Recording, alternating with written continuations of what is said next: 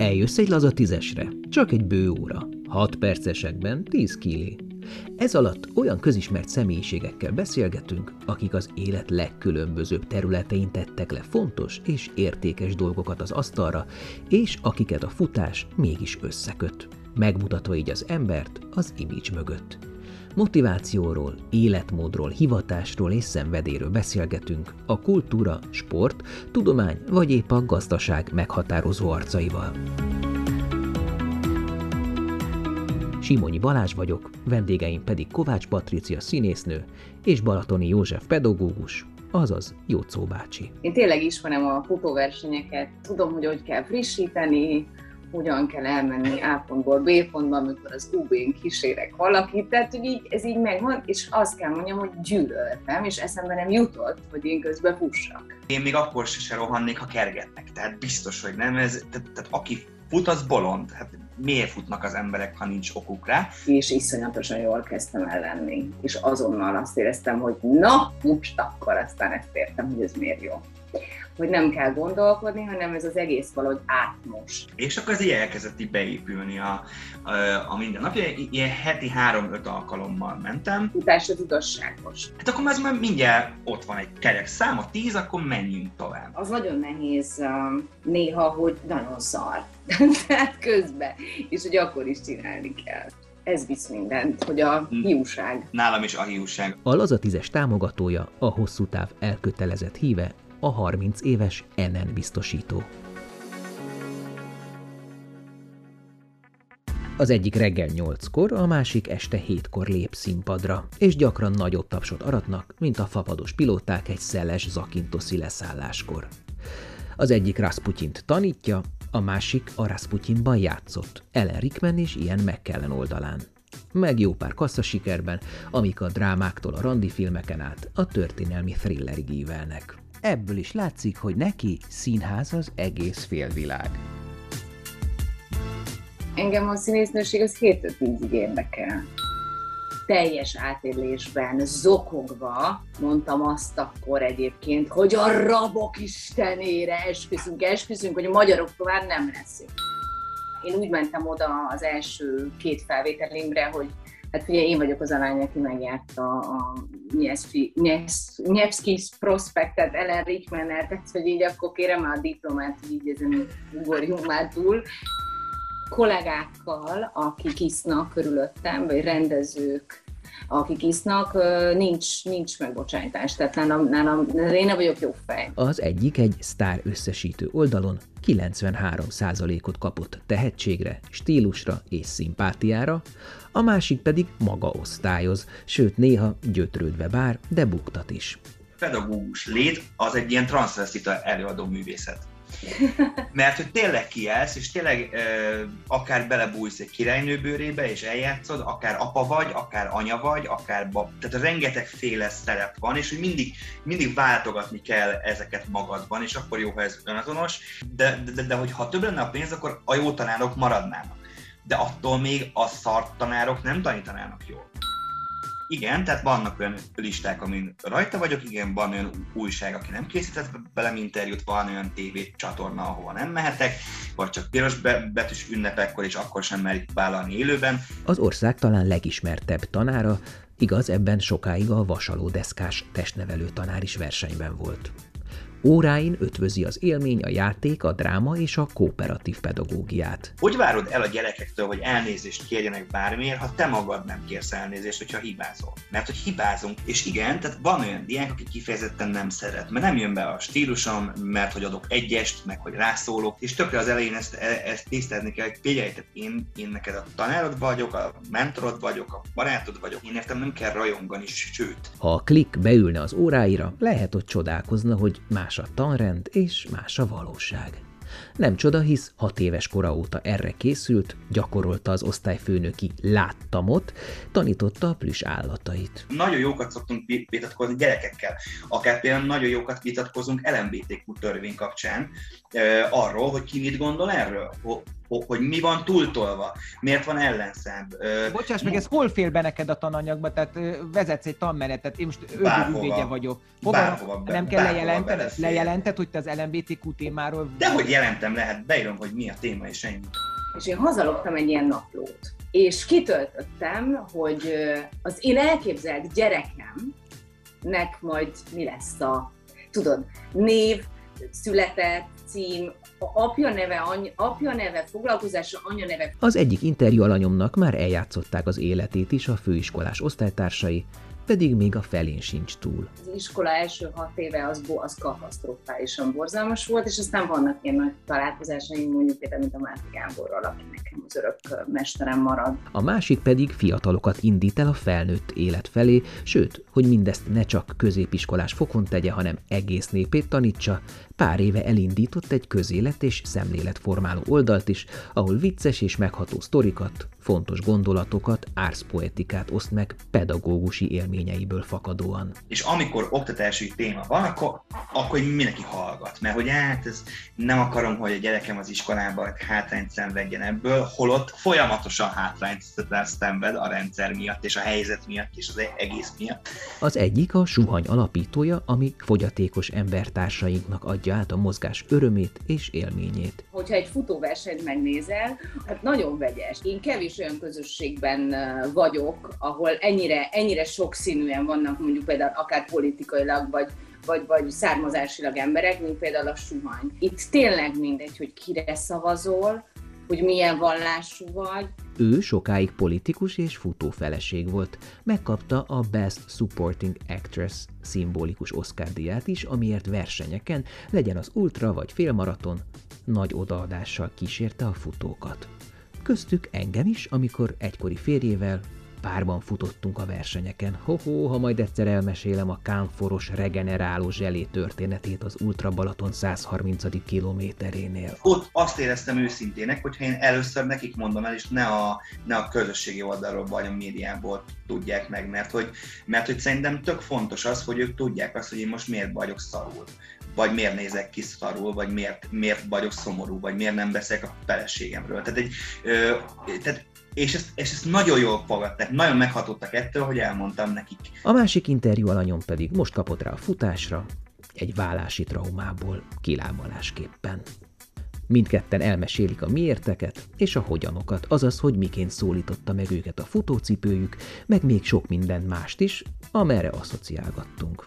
Olyannyira belemelegettünk, hogy a beszélgetésre ráhúztunk még egy órát. Így ezt a laza tízest formabontó módon, bár már volt rá igény, két részben hallhatjátok.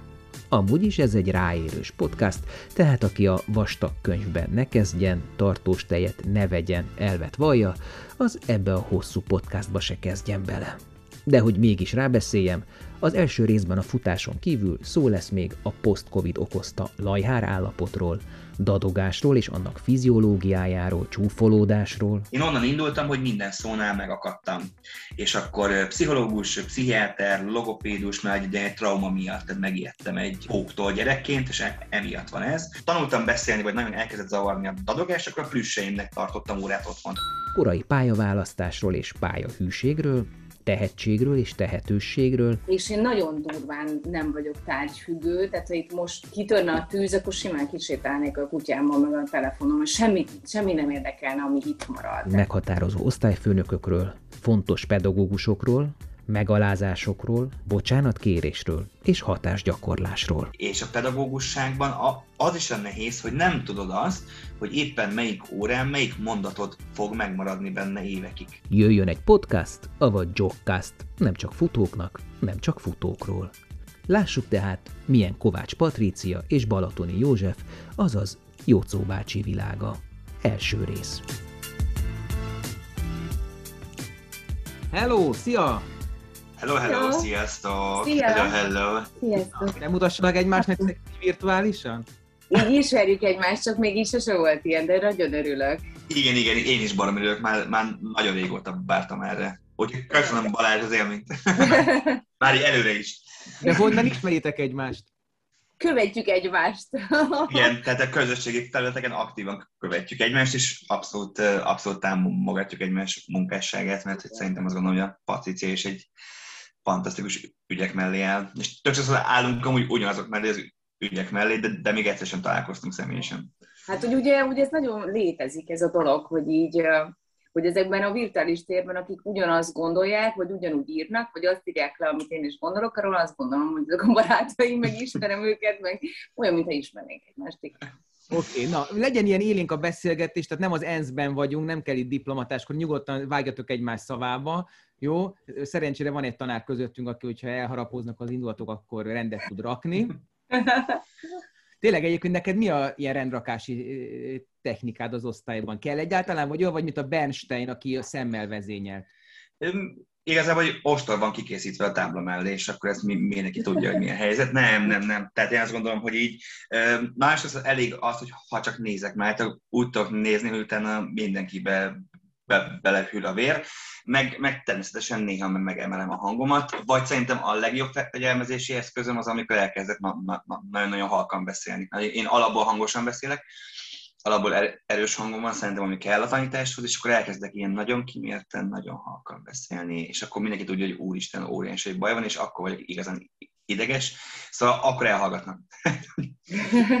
Trissa, neked mi a technikád arra, hogy egy kiélezett helyzetben rád figyeljenek? Toporzékolás, vagy szintén ez a halkan? Nagyon hát, én bennem semmiféle hisztéria nincsen, pedig állítólag ez így járhatna, vagy hogy mondjam, hogy így a színészeknél így azt gondolják, hogy ez van, vagy olyan megbocsájtható, hogy van. Bennem semmiféle cirkusz és hiszti nem. Gyerekkoromban se volt, és, és felnőtt koromban se, tehát, hogy én ha toporzékolnék, vagy elkezdenék telefonokat csapkodni a falhoz, vagy így kiabálni, akkor így egyből látom magam kívülről, hogy, hogy utána milyen megalázó lesz majd összeszedni a darabokat, vagy nem tudom, tudod, tehát hogy így úgyből azt érzem, amikor meg baj van, vagy van egy, van egy éres helyzet, és, és én elkezdem mondani, akkor viszont nagyon mindenki meglepődik, mert hogy alapvetően egy ilyen nagyon, nagyon kedvesen próbálok így létezni, de amikor én így megszólalok, és így beleállok, akkor nagyon lemélyül a hangom, és ilyen ellentmondás nem tűrően. Tehát ha már a paci is megszólal, vagy izé, akkor ott már izé van mhm. baj. Van valamilyen beszédgyakorlat, vagy, vagy ilyen színészképzési gyakorlat, hogy szőkén beszélek, barnán beszélek. Akkor ezek szerint van ilyen, hogy fenyegetően, súlyosan beszélek. Fenyegetően, barnán, gordón. Ez csak azt mondja, hogy na most itt, akkor mindenki nyúljon le a picsába is. De akkor sincs hiszti, hanem olyan nagyon, akkor olyan vaskosan be, bele, bele, beleállok, de ez azért ritka, viszont, viszont hatásos egyébként te Jócó, te mennyire szeretsz mostanában zoomolni? Tehát neked az elmúlt másfél zoomon telt, nem? Én konkrétan nem tudom, tehát hogy én zoomon élek, zoomon forgatok, zoomon csinálom mindent. Én már teljesen megszoktam, tehát én azt gondolom, hogy megszoktam. Azért volt időszak, amikor azt, mondta, azt éreztem, hogy ha még egyszer be kell kapcsolom a zoomot, akkor lehányom a monitort, és akkor még aktívan tanítottam online, tehát hogy ezt így valahogy át kellett hidalni ezt a problémát. De az a vicces nem, hogy Trisa, te amikor Covid volt, akkor, akkor dolgoztál, tehát te, te mentél helyekre, tehát te nem otthon voltál, viszont amikor meg már dolgozni lehetett volna, akkor meg covidos lettél. Igen. Hát figyelj, ezekben most így belecsaptunk. Most például nagyon szarú vagyok, olyan értelemben, hogy én azt gondoltam, hogy ez a post-covid, ez csak egy ilyen, hogy ez azért úgy nem létezik hiszen én kijöttem a tíznapos karanténból, és elkezdtem újból dolgozni, és minden rendben volt, és így olyan szinten tör rám egy ilyen ismeretlen állapot, és a valami, amit nem, nem tudok kontrollálni teljesen váratlanul, hogy ez például kifejezetten stresszel és nyomaszt. Hogy ez mi, mi? mi ez? Milyen állapot? Hát ez az, hogy így ö, egyszer csak a, tehát úgy érzem magam, mint a, nem tudom, az Utropolis mindenkinek megvan, nem? Hogy ott a lajhár, tudjátok, ott a izébe, a bankba. Tehát, hogy egyszer csak állok a színpadon, és ott a feltűnő egyébként, nem így normálisan jövök, megyek, állok a színpadon, és kontrollálatlan enerváltság. De nem az, hogy, tehát ugye én játszottam 39 fokos lázzal, iszonyatosan betegen, tényleg híres voltam arról, hogy engem maximum mentő visz le a színpadról, de egyébként én mindig fölmegyek, és akkor is tudtam, hogy összekapom magam, mert itt a közönség itt néz, jó, hát reket vagyok, de, de hogy tolom. És most egyszerűen az, hogy így nem tudok mit csinálni, hanem egy ilyen vák, vákumba bekerülök 10 percre, és aztán az aztán elmúlik, de, de közben... De közben megy a darab? Tehát te közben... Megy a darab, és azon gondolkodtam, hogy hirtelen a halk mindenki, hogy hogy, hogy belül átmegyek egy ilyen másik mesébe, mint hogy az egészet kívülről nézni, és ott állok, és beszélek, és így kiesik 10 perc.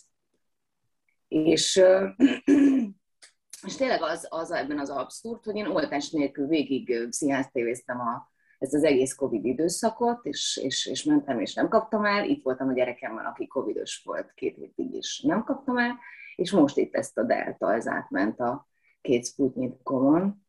Hm. Um, és ráadásul nagyon rosszul. Tehát azt kell mondjam, hogy, hogy én ezt halálom nem felejtem az első négy-öt napot. Tehát, hogy nem volt finom. Nem tudom, hogy ti túl vagytok-e ezen én, én egyáltalán, hát én nem tudom, hogy túl vagyok-e, de nekem semmi nem volt. Most már három oltásom van, és ö, semmilyen, soha nem volt semmilyen tünetem, nem tudom. Hát kicsit még így irigykedek is arra idézőjelben, és senki ne értse félre, akinek ilyen tapasztalásai lehetnek, mert én szeretem az életemet úgy hogy egy csomó dolgot megtapasztalok, és ezt is úgy megtapasztaltam volna, nyilván nem egy negatív végkimenetelrel, de egyelőre ez szerencsére kimaradt. Igen. Nekem is kimaradt, hál' Istennek, pedig én ezt abszolút egy, egy aknamező lépkedek ebből a, ebből a szempontból az iskolában.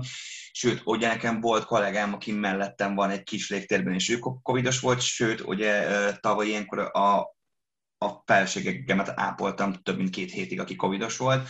A barátaimmal találkoztunk, akik mind a ketten covidosak voltak akkor már, és nem, tehát valahogy így azt szoktam mondani, hogy lepattan rólam a Covid. Most már egy két-két oltásom van, de hát, de hát igazából tényleg minden nap bemegyek egy Covid mezőbe, mert a gyerekeknél ugye meg aztán végképp nem lehet tudni, most ki Covidos, ki nem. Persze. Most is éppen egy, egy alsós osztályunkat tette karanténba, tehát hogy bármelyik pillanatban bármelyik gyerek lehet Covidos, sőt, ugye most ez a tipikus ősz elejé visszatérésünk volt, mert azt kezdettek el, hogy, hogy szeptember végére az osztályomból a 29 emberből 10 hét ember volt beteg. Mm. És abból csak kettőt teszteltek összesen, tehát persze milyen, milyen, milyen kettő negatív volt, de akkor úgy ketyegtünk, mert általában ősszel az első pár hét után mindig megindul egy ilyen megfázási hullám az iskolában, és nagyon sokan hiányoznak, de most ilyen extrém sokan. Tehát, hogy majdnem az iskola 50%-a hiányzott. És, de most akkor online, vagy tehát ő velük például hogy van? Vagy Mert az, aki karanténba kerül? Aha, akkor az... Ez egy nagyon érdekes hely ez egy nagyon érdekes helyzet, mert ugye magát a karantént az az ANTS rendeli el. Ugye ö, oldhatósági korhatár felett most jelenleg az van, hogy abban az osztályban, ahol van covidos, azok kerülnek karanténba, akik nincsenek beoltva, vagy nincsenek védettségkártyájuk. A kicsiknél ugye más a helyzet, ott, ott még nincs oltás, ők karanténba kerülnek. Ez az ANTS rendeli el. Viszont az iskola nem rendelhet el online oktatást, az csak az oktatási hivatal rendelhet el. Tehát amikor megvan az ANTS határozat, akkor kérvényezni kell az oktatási hivatalnál, hogy hagyják jóvá az online oktatást. Na most itt akár, akár napok is eltelhetnek a két határozat között. Természetesen ilyenkor azt szokták csinálni a pedagógusok, hogy ők online, pláne alsóban, tehát ott, hogy a két ember van, vagy két-három ember tanít, tehát ők kvázi engedély nélkül fű alatt online oktatnak, de például tudok olyat is, most épp az elmúlt pár napban volt erről, erről pedagógusok között egy ilyen hír, hogy például valahol nem, nem online oktatásra rendeltek el, mert hogy még mindig ott tartunk, és képzeljétek el, hogy ez, ez számomra nonsens, hogy a magyar ö, oktatási jogrendszerben nem létezik olyan, hogy online oktatás, tehát hogy nincs, nincs olyan, és amikor csak nem konkrétan kompletten rendelik el, akkor nagyon nehéz elrendelni online oktatást, mert hogy nem létezik ilyen. És ott például rendkívüli tanítási szünetet rendeltek el annak az osztálynak, aki karanténba került, ami ugye azért gáz, mert ugye év végére a 180, a 181 tanítási napnak meg kell lennie, de ezt majd valamikor szombatonként annak az osztálynak be kell mm. pótolnia, hogy meglegyen a tanév. Szóval ilyen nagyon fejetlen az egész, mondom, én is, amikor, amikor betegség miatt, ne, nem Covid miatt, de hogy egy nagyon komoly megfázás miatt, majd utána ugye a felségem Covid miatt karanténba kerültem, nem se lehetett elrendelni online oktatást, pedig hát mondtam, hogy én, én most teljesen egészséges vagyok, tehát semmi bajom, két naponta teszteltek, tehát, hogy itt, itt, itthon ülök, és tudnák, tudnék online oktatni, de azt mondták, hogy nem létezik ilyen a, a magyar oktatási rendszerben, hogy online oktatás. És akkor megkérdeztem, hogy akkor én az el, el, előtte lévő fél évben, mikor itthon ültem a Zoom előtt, akkor mit csináltam? Tehát az, az mi volt? A Covid nektek azt is hozta, most Trisa rád gondolok, hogy, hogy elkezdtél aktívan futni, bár azért a te életed szorosan összefonódik a futással szó szerint is, hiszen mondhatjuk, hogy futófeleség voltál. Igen, politikus feleség. Igen, politikus feleség, futófeleség, így van, évtizeden át majdnem, de jó, te pedig most kezdtél el futni. Mind a ketten mondjátok el, hogy, hogy miért kezdtétek ezt az életetekbe egy ilyen rendszer szinten beépíteni. Én tényleg úgy értem együtt az én futóférjemmel, hogy, és kísértem őt, meg téged is rengeteg versenyre, um, és voltam a Suhany alapító anyja. Hogy Azt mondja rólad, hogy te vagy a best supporting actress, tehát ezt igen, igen, igen, tehát hogy én tényleg ismerem a futóversenyeket suhany szempontból, support szempontból, Ironman-eket, nagyatád, tehát hogy így ezt az egészet. Én tudom, hogy hogy kell frissíteni, hogyan kell elmenni A pontból B pontba, amikor az UB-n kísérek valakit, tehát hogy így, ez így megvan, és azt kell mondjam, hogy gyűlöltem, és eszembe nem jutott, hogy én közben fussak. Miközben Magát a tevékenységet én... gyűrölted, ezt az egész körítést? Nem, azt, azt, azt szerettem, hogy én akkor ott segítek, meg ott vagyok tényleg, mint egy ilyen backstage-ben egy ilyen izé, tehát hogy én vagyok a, a stáb. Az angyal. Igen, de hogy az, hogy én így nekem kedvem legyen ott így futni, vagy ebben részt venni, így mutatóban megcsináltam ilyen suhanyos, rövid távokon, um, egyszerűen azért, hogy reklámozzam a, a szervezetet. De hogy nekem ez semmiféle örömöt nem okozott, úgy Ő, nem. Várjál, de még emlékszem, hogy az Ultra bemutatói után írtad, vagy mondtad, hogy most értetted meg ezt az egészet, és ez elég talányos mondat volt, hogy, hogy hogy azt értetted meg, hogy ez, hogy ez az egész hosszú, extra hosszú távfutó világ egy teljes freak show, tehát elmebetegek koptatják az aszfaltot, vagy valami pátoszos tartalmú volt az üzenet, ezt azóta próbálom dekódolni. Én azt értettem meg az ultra után, hogy a ti fejetekben mi van. Uh-huh. Mert az, hogy én szeretek valakit, aki szeret futni, meg, meg, meg ott a suhany, és én azt segítem, az egy dolog.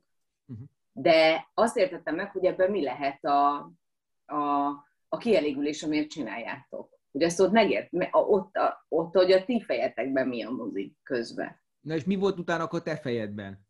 És akkor az volt, hogy ugye ráadásul én nem futottam egyébként rosszul. Tehát amikor augusztus először lezavartam a szigetre, vagy így elmentük, akkor simán lefutottam egybe az egészet. Tehát hogy az látszott, hogy azért ez nem egy tehát, hogy nekem ez így oké, okay, menne, kicsi vagyok, le, vékony vagyok, tehát ez így oké okay lenne, de ugye engem nem érdekel. Aztán a Pásztori Dórival a suhanyba elkezdtünk együtt futni, de az lényegében arról szólt, hogy dumcsizzunk és pletykázunk. És vele, ugye a szigetre is egymást úgy hívtuk, hogy egymás nyulai vagyunk, de az egész arról szólt, hogy dumáljunk. És akkor a Pásztori kiment Londonba, és így írtam, ami azt mondja, hogy hát akkor hát akkor ez nekem így nincs, ez nem Alibi. is fontos. Alibi, igen. És az történt, hogy az első Covid után megszólított a futócipő, mint Fenyői ment a búzafülé, és azt éreztem, hogy hol is van az én futócipőm, kész, felvesztettelek titeket? Most egy kicsit. Igen, visszajövök. Hát ő mondta. Hát ő mondta így. Na, szóval, hogy megszólított a fotocipő, és azt éreztem, hogy akkor induljunk el. És azért, mert szarú voltam lelkileg. Azt éreztem, hogy egy vákumban vagyok érzelmileg, hogy nem tudok, nem tudok mit kezdeni azokkal a szomorúságokkal, vágyakkal, csalódottságokkal, amik akkor engem nyomasztottak emberileg, vagy nőileg, meg munkailag, meg mindenhogyan, és azt éreztem, hogy most valami olyasmit kell csinálnom, ami nagyon monoton. Ami nem az, hogy belefeledkezem a gyerekembe, vagy nem az, hogy elkezdek keresni monodrámákat, amik így lefedik, a, a, meg nem akartam újabb sorozatokat nézni, hanem valami olyat, ami jobb láb, láb, jobb láb, láb, vagy valami nagyon-nagyon monoton. És akkor és akkor elindultam futni, és iszonyatosan jól kezdtem el lenni. És azonnal azt éreztem, hogy na, most akkor aztán ezt értem, hogy ez miért jó.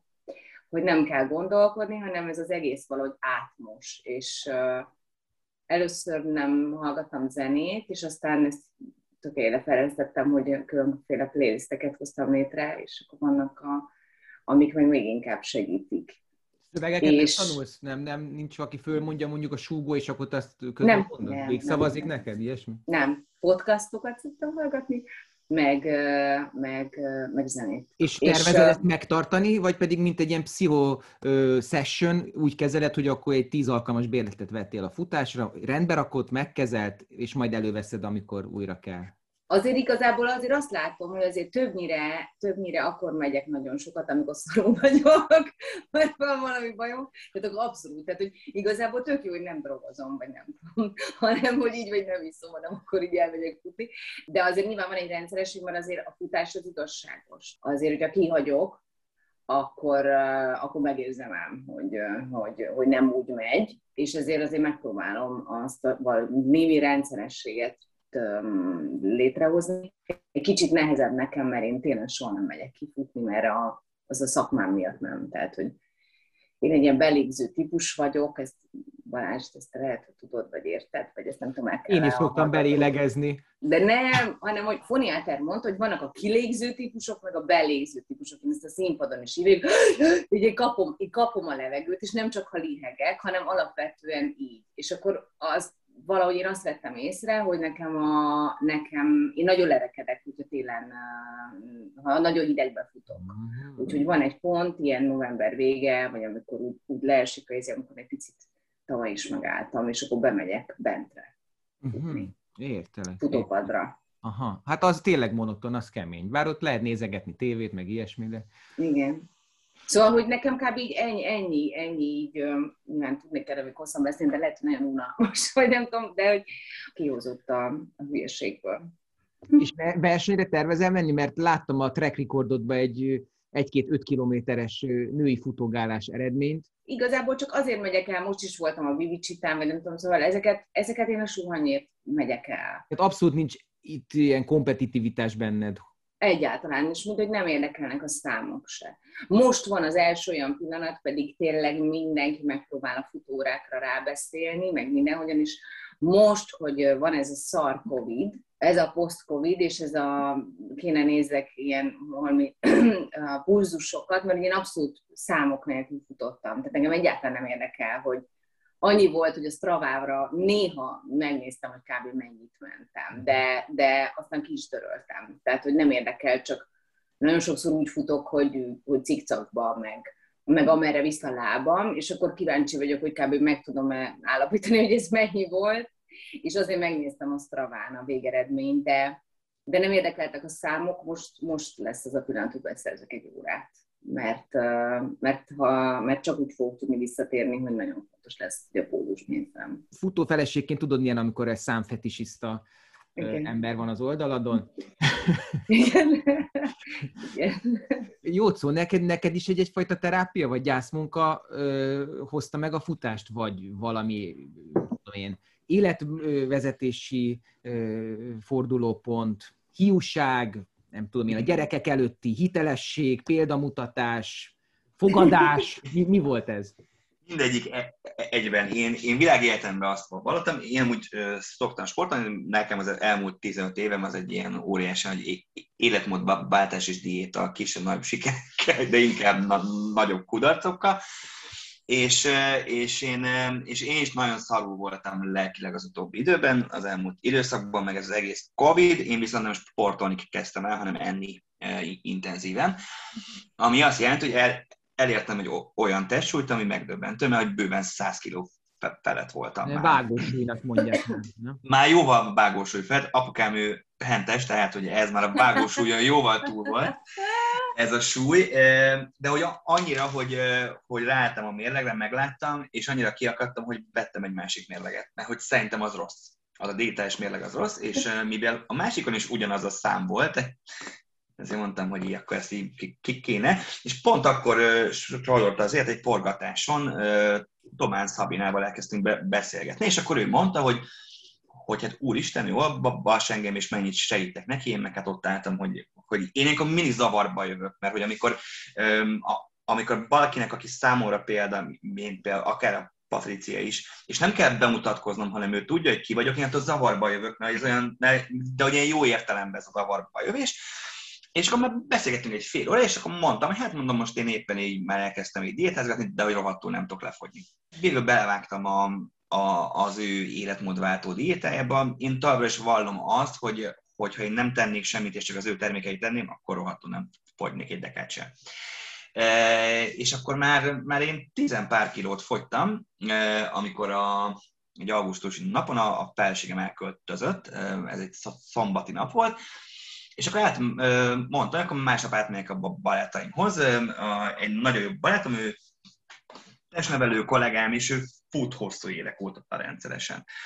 És akkor mondták, hogy jó, persze menjek át, de hogy vagy, vagy este hat el, előtt jöjjek, mert ők mennek ki futni, és csak kísérjem ki őket a pályára, vagy majd később menjek. Hát mondom, akkor átmegyek, kísértelek velük a pályára, ott alig leülök a padra, rágyújtok, nem tudom, mit csinál. Jézusom, atlétik a pályán rágyújtani. Nem pályán, pálya mellett. Ja, hát... Arrébb. Erre mindig figyelek, de amúgy is figyelek, hogy egy az erdőben dohányzás. Meg amúgy is, amúgy is már nem cigit szívok, úgyhogy na, vannak ilyenek szem. De jó, és akkor és akkor mondta, hogy jó, hát kikísérlek benneteket, ez lesz, ami lesz, és akkor kimentem a futópályára, hát mondom, azért megpróbálom. Én, aki e- egész életemben azt vallottam, hogy én még akkor se rohannék, ha kergetnek. Tehát biztos, hogy nem. Ez, tehát, tehát aki fut, az bolond. Hát miért futnak az emberek, ha nincs okuk rá? Na és akkor jó, hát akkor futok. Na most ez úgy volt, hogy kb. 500 méter tudtam lefutni három megállásra, és konkrétan annyira besavasodtak az izmaim, hogy, ez, hogy a, harmadik megállás után nem tudtam újra kezdeni a futás. Én nem tudtam, hogy mit jelent az, hogy valakinek besavasodnak az izmai. Akkor megtudtam. És akkor így rájöttem, hogy úristen, itt vagyok 34 évesen, most már 100 kiló alatt, mármint akkor, és, és mondom, keresek valami sportot, és ugye én, én röplabdázom hobbi szinten itthon ilyen súlytós edzéseket toltam, megúsztam, de hogy, de hogy kerestem valamit, ami... A röpihez is kell egy kis súlypont emelkedés, és a 100 kilósan nem egy egyszerű dolog. Nem annyira, igen. És, és akkor az volt, hogy hát mondom, én, én ezt megpróbálom. És hogy, tehát valószínűleg tudat alatt így a, a kezdődő vállásom, meg a kezdődő újrakezdés, meg a, tehát valószínűleg ez dolgozott bennem, csak ezt én akkor nem fogtam föl, meg szerintem adatokra sem mondom azt, hogy konkrétan emiatt van hogy akkor kimegyek belük másnap is, mert ez egy közösségi élmény, nem beszélgettünk közben, mert hát én amúgy is meghalnék, hogyha még beszélnem is kéne futás közben. És akkor, meg, és akkor mondták, hogy jó, de hogy kell futóruha, hogy a nem tudom, a melbimbomat ne dörzsölje ki, meg futócipő, meg nem tudom, és mondom, jó, mondom, ácsi, ácsi, ácsi. Tehát mondom, én világ életemben én nem tartottam ki egy hétnél to- tovább ilyen dolgok mellett, de még a diéták mellett se, tehát az, hogy én most nem tudom, négy hónapja életmódot váltottam és tartom, az, az már egy ilyen non plus ultra. És azt mondtam, hogy jó, hogy a két hétig lejövök belük rendszeresen, akkor elmegyek futócipőt venni, és két hétig lementem. És elkezdtem hát nem azt mondom, hogy ilyen hatalmas nagy örömmel, és, eh, és de, de, de elkezdtem rájönni, hogy ebben van jó. Mert hogy így közben tudtam agyalni, eh, eleinte nem zenével futottam, aztán rájöttem, hogy, hogy zenével sokkal jobb, és akkor én meg Horváth Tamásra esküszöm, de, de tényleg, tényleg rá, hogy annyira pörgősek a számai, hogy, így, hogy ez így eh, elvisz a flow, és akkor elmentem egy ilyen futóboltba, vettem futócipőt, meg megnézték a lábamat, hogy pronál vagy nem pronál, nem pronál, csak mondom. E, és, és akkor vettem futóruhákat, és akkor ez így elkezdett így beépülni a, a, a mindennapja. Ilyen heti három-öt alkalommal mentem, és október, október közepén, ez augusztusban indultam az 500 méter, és október közepén, mert én meg néztem mindig, mert hogy mondták a futó barátaim, hogy de hogy ezért nézed, hogy, hogy mennyit mész, ne, ne, ne fejlődj túl gyorsan, ugye tesi tanerokkal vagyok körülvéve, tehát ők mindig mondták, hogy figyeljek arra, meg közben eljártam masszázsra, hogy, hogy ne sérüljek meg, meg bla bla bla és akkor így, így szép lassan emeltem, és, és egyszer kimentem úgy a, október közepén, hogy most ez ilyen örömfutás lesz. Hogy éreztem, hogy ez most ez én nem nézem, nem érdekel, hogy mennyit megyek, nem érdekel, hogy, hogy mi, mi történik. És csak így mentem, és így gondolkodtam, zenét hallgattam, néha énekelgettem, és akkor egyszer már éreztem, hogy így most már besötétedett, most valami, tehát már, mint hogyha már régóta futnék, és akkor megálltam egy pillanat, hogy megnézem a, me, megnézem a távolságmért a telefonom, és akkor volt 8,7 km. És akkor mondtam, hogy hát, hát akkor ez már mindjárt ott van egy kerek szám, a 10, akkor menjünk tovább. És veszélyes 10, erre ráállni, mert utána és 10 kilométert, és 10 kilométert futottam le október között. Azóta se, tehát hogy visszaálltam erre az ötre. Ö, aztán utána így, így nagyon elterveztem, én most ugye a, a gyászfeldolgozás másik eleme volt, én, az el, tehát én, én elmentem két hétre most nyaralni Dominikára, és ott nagyon elterveztem, hogy ott majd reggel az utcán parton, és nagyon-nagyon szép, ez egy métert nem futottam, elmondom nektek, mert hogy, mert hogy e, egyszerűen vagy vagy, vagy nagyon páres volt a, a levegő, vagy a homokba futni az nem biztos, hogy olyan biztonságos, vagy, vagy másnapos voltam, vagy még aznapos, és akkor ezeket így nem tudtam. Ne, nem volt olyan időpillanat, amikor ezek így ne, ne lettek volna ebből legalább egy. És akkor most, amikor visszajöttem, akkor elmentem futni, és nagyon érdekes volt, még két és fél kilométert futottam le, a lábaim tök jól bírták, a pózusom és minden, ez annyira elkezdett szórni az oldalam, hogy nem tudtam tovább menni, úgyhogy most elkezdem újra felépíteni, és elkezdek újra, újra visszatérni ebben, mert hogy hiányzik, tehát közben be kellett vallanom magamnak, hogy hiányzik. Talán ez a legnehezebb, hogy, meg, hogy nem elkezdene megtartani valamit, ami talán, mert ugye mind a ketten arról számoltatok be, hogy nagyon jó hatása van rátok, de hogy én meg arról tudok beszámolni, hogy idő után azért az élvezeti jellege, meg az ilyen átmosó jellege csökken, hiszen adaptálódik a szervezet.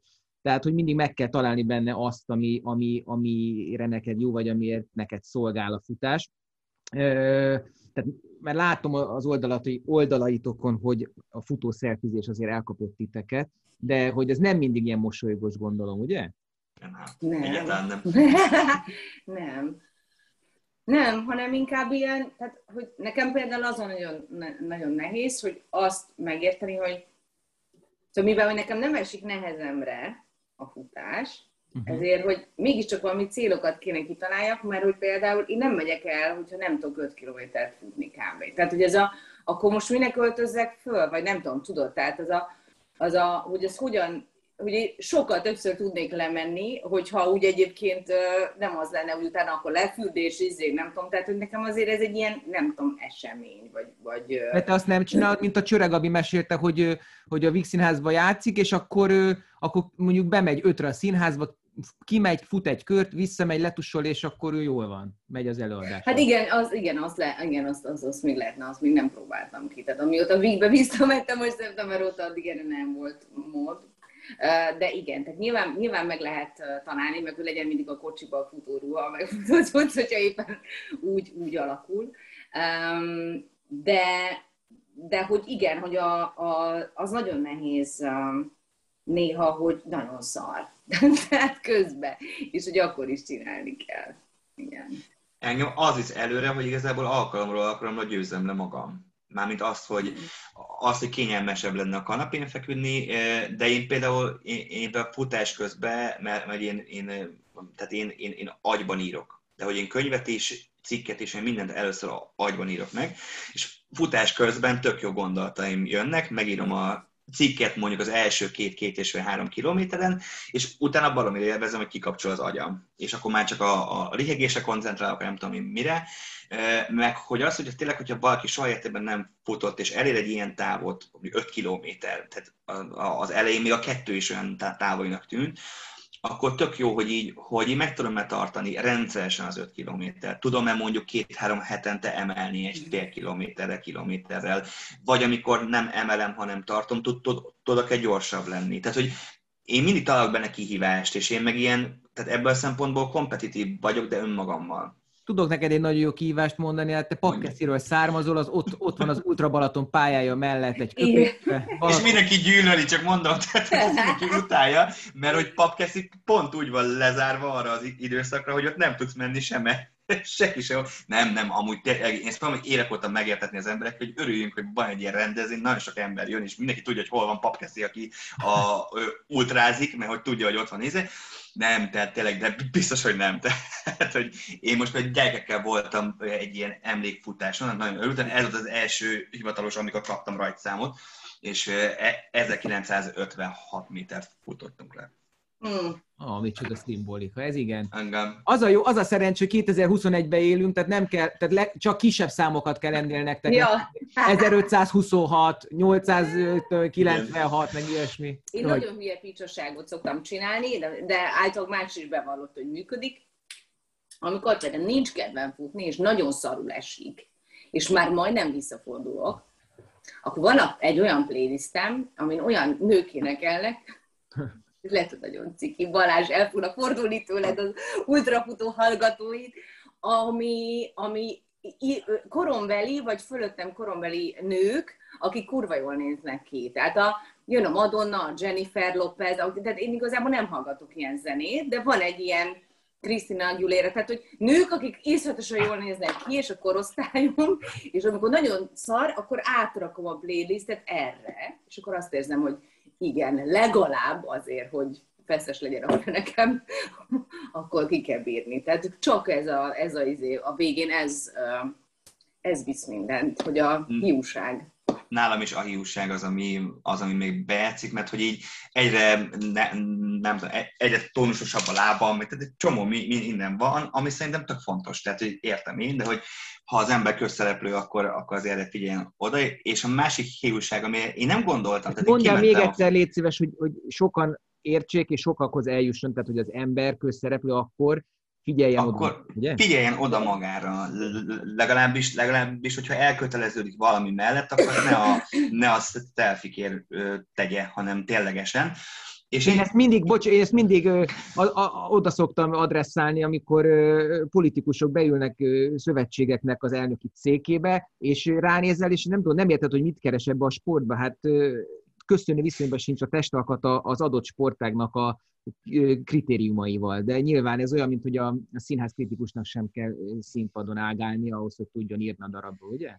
Persze, de, de, de, közben meg, de közben meg, amire én nem gondoltam, tehát én már hetek óta futottam, és tényleg hát ez nem egy épültes látvány, amikor, amikor valaki még az elején van, és küzd, és izzad, és nem tudom én micsoda, és képzeljétek el, hogy egyre többen írtak, hogy ahogy tettem ki ezt a futós képeimet, meg, a, meg az utána képeimet, hogy milyen szarul nézek ki, de mégis mennyire jól érzem magam. Tök sokan írtak, hogy, hogy miattam kezdtek el újra futni, elkezdtek futni, és így jön be a, a hiúság, hogyha emberekre hatsz, akkor, akkor te, tedd már meg és tedd oda magad, és legelső volt, amikor így tényleg nagyon szenvedtem a pályán, és már rohadt, utáltam az egészet, gyűlöltem, minden megvolt, és hazaértem, és bárt egy üzenet, hogy jaj, hát, hogy, hogy hát azon a kérdés, hogy kim voltam-e most a pályán futni, Jézusom. És akkor vettem észre, vagy akkor jöttem rá, hogy itt, itt emberek így látnak, hogy én futok. Ne, nem tudom, mit gondoltam, hogy itt be vagyok zárva egy buborékba, és hogy a legrosszabb futás, tehát tényleg amikor nagyon szenvedtem, akkor írt, hogy tök jó volt látni, hogy küzdök.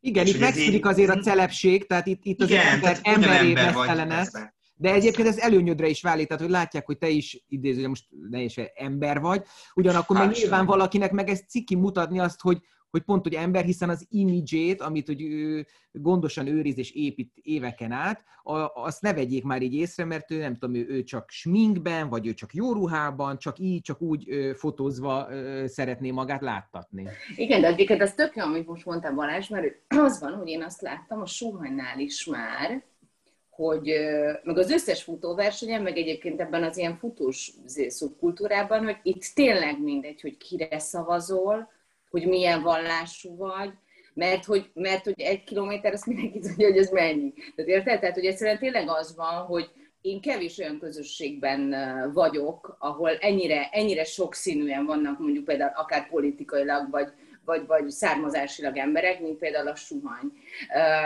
És, és egyáltalán, hogyha egy futóversenyt megnézel, akkor, akkor ott hát nagyon vegyes. Tehát a, én kicsit nézem a Facebookon azért néha, hogy hát ilyen kommentelők vannak, hát van ott például azért egy-két olyan ultrafutó, aki mondjuk aki mondjuk olyan dolgokban szól hozzá, és olyan módon, hogy én mondjuk így egyáltalán nem tudnék egy asztalhoz se leülni vele, de hogyha ott találkozunk egy, egy versenyen, vagy nem tudom mi, akkor máshogy nézünk egymásra, mert azt mindenki tudja, hogy az, hogy az mit jelent. Tehát, hogy ez amikor azt mondom, hogy a, hogy a futás, vagy úgy általában a sport igazságos, akkor, akkor erre gondolok, és szerintem ez, ez nagyon felszabadító. Tehát, hogy igazságos, meg hogy, meg hogy nagyon teljesen mindegy, hogy honnan jöttél, vagy mi, mi történt veled.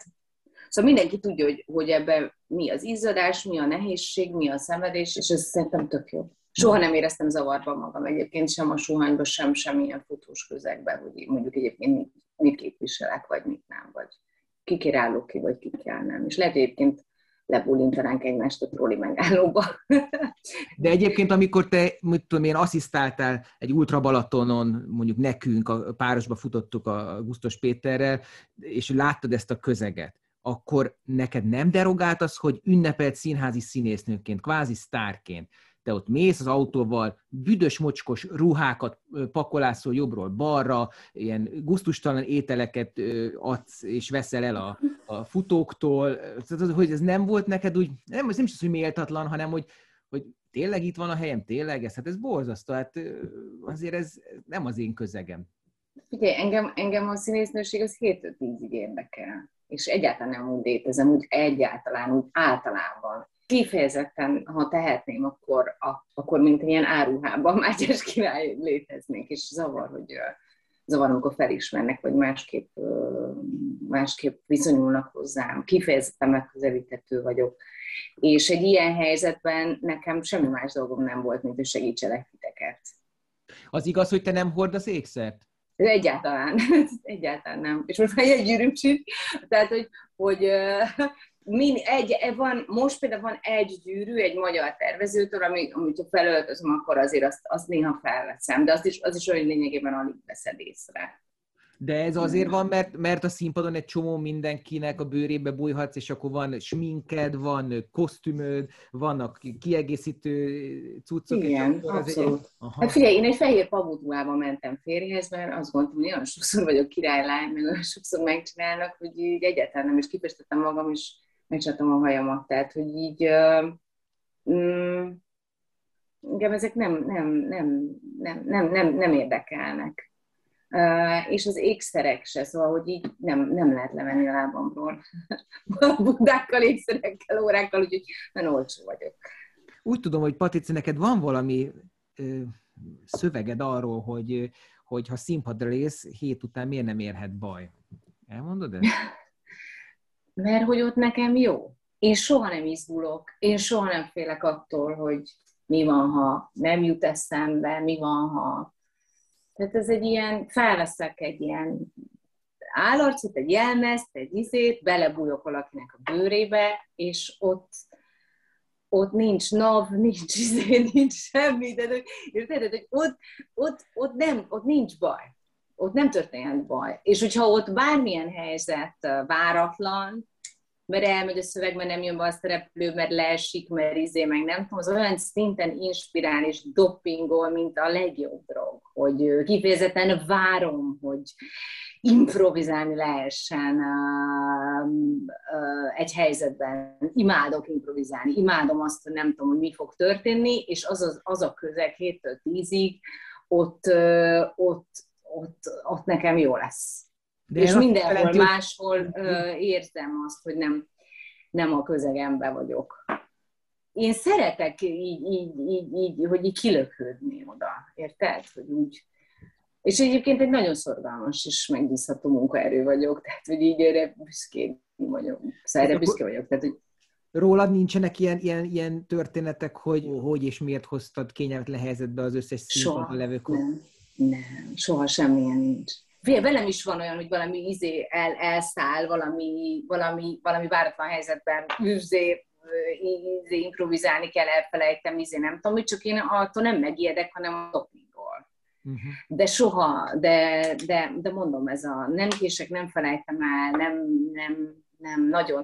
Most ettől ijedtem meg ettől a Covid-tól, egyébként most, amit érzek az elmúlt két előadáson, hogy azért, ezt azért ez egy fura dolog, amit nem annyira tudok most kontrollálni, hogy ez mi, mi ez a, ez a belső lajhárság 5-10 percekre. Szóval ez egy, ez egy, ismeretlen, ez egy ismeretlen dolog.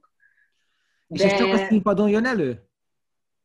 Hát ott valahogy ott érzékelem, igen, tehát ebbe a bemegyek izé, próba gyerekért vásárolni, tehát ott, ott valahogy ez úgy nem, nem, nem tűnik úgy föl. Amikor feljövök itt a negyedikre gyalog, akkor feljövök egybe gyalog, picit utána van egy ilyen picit úgy megülök, de, de az nem vészes. De most a színpadon ez ilyen fura volt, hogy az, amit én megszoktam, mondjuk egy színházi előadásnak valamilyen a ritmusa, látom, hogy a stól ugyanazt csinálja, és valahogy nem úgy érzékelem, mint ahogy az van. Mm. És az a fura, hogy azt mondják, hogy egyébként a kollégáim, hogy ez így nem, nem látszik, de belül egy másik mozi lett egy hirtelen egy kicsit, és ettől nagyon nem akarok erre rásтрesszelni, lesz. Na jó, hát akkor kívánom neked, hogy ebből lábaj ki, vagy nem tudom, a, a, a, hogy mondják ezt, alkalmazd előnyödre, használ, használt ki. Lehet, hogy kell egy ilyen szerepet most adni neked, amiben valamilyen lajhár típusú Igen. figurát játszol. Azért mennyivel kényelmesebb a, a Patricia munkája, hogy neki igazából este hétkor kell ott lenni, 7 óra 7 perckor, ugye. Neked viszont már itt a fél nyolckor ott, ott kell szobroznod az iskolában. De hánykor én, kell? Hát én ilyen öt, öt körül kelek, mert ugye még megyek le marcival, sétálok egy órát, így indul a napom, és akkor általában ilyen fél nyolc, nyolc legkésőbb a suliban vagyok, és hogyha este előadásom van, az ugye meg este hatkor kezdődik. Tehát, de mikor fekszel azért... le az öt Hát ilyen, hát van, amikor tíz, de van, van, amikor éjfél, tehát én ilyen 5-6 órákat alszom nagyjából, és az úgy nagyjából e- elég, és hétvégente imádom a délutáni alvásokat. Azokat nagyon szeretem beiktatni, ez az egy-másfél órás kis délutáni szundit egyébként nem is értem, miért panaszkodtak, hát pedagógus és színész, hát nekik júniustól szeptember egyik két, két és fél hónap szünet van. De a színészek ja, sose kapják ezt meg, de hogy ezt a színészek sose kapják meg, hogy nyári szünetre mennek, és ahogy meg egész nyáron játszanak, Igen. mert hiszen az elmúlt két évben tavasszal nem játszottak, mert Covid volt, úgyhogy így nagyon nehéz volt. Nehéz volt, igen, igen, igen, igen, igen. E, egész nyár, nyáron vadok vagyunk, és amúgy halára keressük magunkat mindannyian állami színházban és egy állami oktatásban. Igen. A két legjobb. Mindenki legyen uh, színész és tanár, vagy tanár színész. Vagy Mondom, ezt fogja a Blik most kiemelni. Igen, ezt fogja, hogy halára keresünk. Nem, nem, nem amúgy azt emelték ki, hogy én pofázok a pedagógus fizetésökhöz, Dominikára járok nyara. Tehát ez volt, a, ez volt, amit kiemeltek sokan, hogy mekkora pofám van nekem itt. Ez itt továbbra is a Laza tízes. A futás apropóján beszélgetünk az élet kis és nagyszerű dolgairól Kovács Patríciával és Balatoni Józseffel, azaz Jócó bácsival. Úgy fogalmazta az előbb, hogy amikor nézted ezt a futóközeget, meg benne vagy, akkor is nem érdekel, hogy, hogy ki honnan jön, meg ki miféle. Engem most nagyon érdekel egyébként veletek kapcsolatban kifejezetten a, a gyerekkorotok, meg, meg az, hogy honnan jöttök. Jocó, te ugye ilyen a 4P bűvöletében élted le az életedet, vagy éled lett, tehát papkeszi, aztán Pápa, aztán Pécs, aztán Pest. Dadogosként ez kifejezetten jó tehát nagyon jók ezek települést nevek. Amikor most dadogsz néha a beszélgetés során, az azért van, mert gyorsabban pörög az agyad, vagy ez a hozott gyermekkori dolog, amit azt mondtad, próbáltad magadnak kikezelni, vagy nem tudom, hogy hivatalosan is próbáltad, de logopédusnál. Persze. De hogy, hogy ez, ez miért van, amikor izgulsz, vagy amikor feszült vagy, mihez köthető ez? Nem, ez nekem egy alapállapot. Tehát, hogy én alapvetően De valamikor nem csinálod, néha Igen. El... Igen, mert hogy oda tudok rá figyelni, tudok. Most, hogy szóba hoztad, most figyelek rá. Nekem pont volt valami egy átlag dadogósnál. Amikor nekem ilyen stressz helyzet van, vagy új helyzet, akkor kevésbé jön elő. Amikor elengedem magam, és jól érzem magam, akkor jön ki igazából. Mert akkor nincs tétje, vagy akkor azt gondolom, hogy nem kell rá annyira oda figyelni, mert hogy olyan jó társaságban vagyok, hogy tök mindegy, hogy ezt én elrejtem, vagy nem rejtem el. És valamikor meg tényleg de ez ilyen rohadt nehéz agymunka, hogy az ember koncentrál, hogy milyen szavakkal kezd, milyen betűkkel kezd, néha kicsit begyorsít, néha kicsit belassít, néha odafigyel arra, hogy, tehát, hogy, hogy ez, meg már, ez meg már kicsit ez a színészet és beszédtechnika, hogy az ember milyen módon, milyen módon beszél. Én onnan indultam, hogy minden szónál megakadtam. És akkor pszichológus, pszichiáter, logopédus, mert egy trauma miatt megijedtem egy póktól gyerekként, és e, emiatt van ez. És akkor tényleg ez volt, e, előtte én gyönyörűen beszéltem, és akkor ezt így nem akarták elhinni, úgyhogy ilyen a, az anyukámnak, az apukámnak, meg nekem valamikor kettejükkel, valamikor mindkettővel, valamikor egyesével, valamikor ők, valamikor én, tehát ilyen, ilyen több hónapos ilyen pszichiáteri vizsgálat volt, hogy, hogy hát ez nem lehet, hogy egy ilyen trauma, mert biztos a gyereket ütik, vagy nem tudom, és akkor végül kiderült, hogy tényleg semmilyen nincs a háttérben, hanem egyszerűen tényleg az van, hogy történt egy trauma az életemben. És akkor ez engem borzasztóan zavart, és akkor elkezdtem elkezdtem szinonimákat keresni mondjuk a P betűs szavakra, meg a K betűs szavakra, hogy lehet-e, vagy például ezért gesztikulálok, mert amikor beszélek, akkor ez átlendít azon, tehát saját magamat átlendítem mondjuk egy szó elejé kezdeten, és mondom, akárhányszor szóba jön ez, ez már nem is feltétlenül tudatos, de hogy reflexből elkezd tényleg úgy beszélni, hogy most például nem tudom, három perccel vagy két perccel beszélek, és egyáltalán nem dadogok, mert hogy, mert hogy bekapcsol ez a fajta gépezet nálam már, tehát ez már izé. De, de hogy, ilyenkor, de hogy ilyenkor, ilyenkor, mit érzel, ilyenkor mit érzel, hogy, hogy, hogy te mondanád tovább, csak van egy, egyszerűen nem tudsz mit csinálni, egyszerűen mondod, hogy ezt, ilyenkor mi, mi zajlik?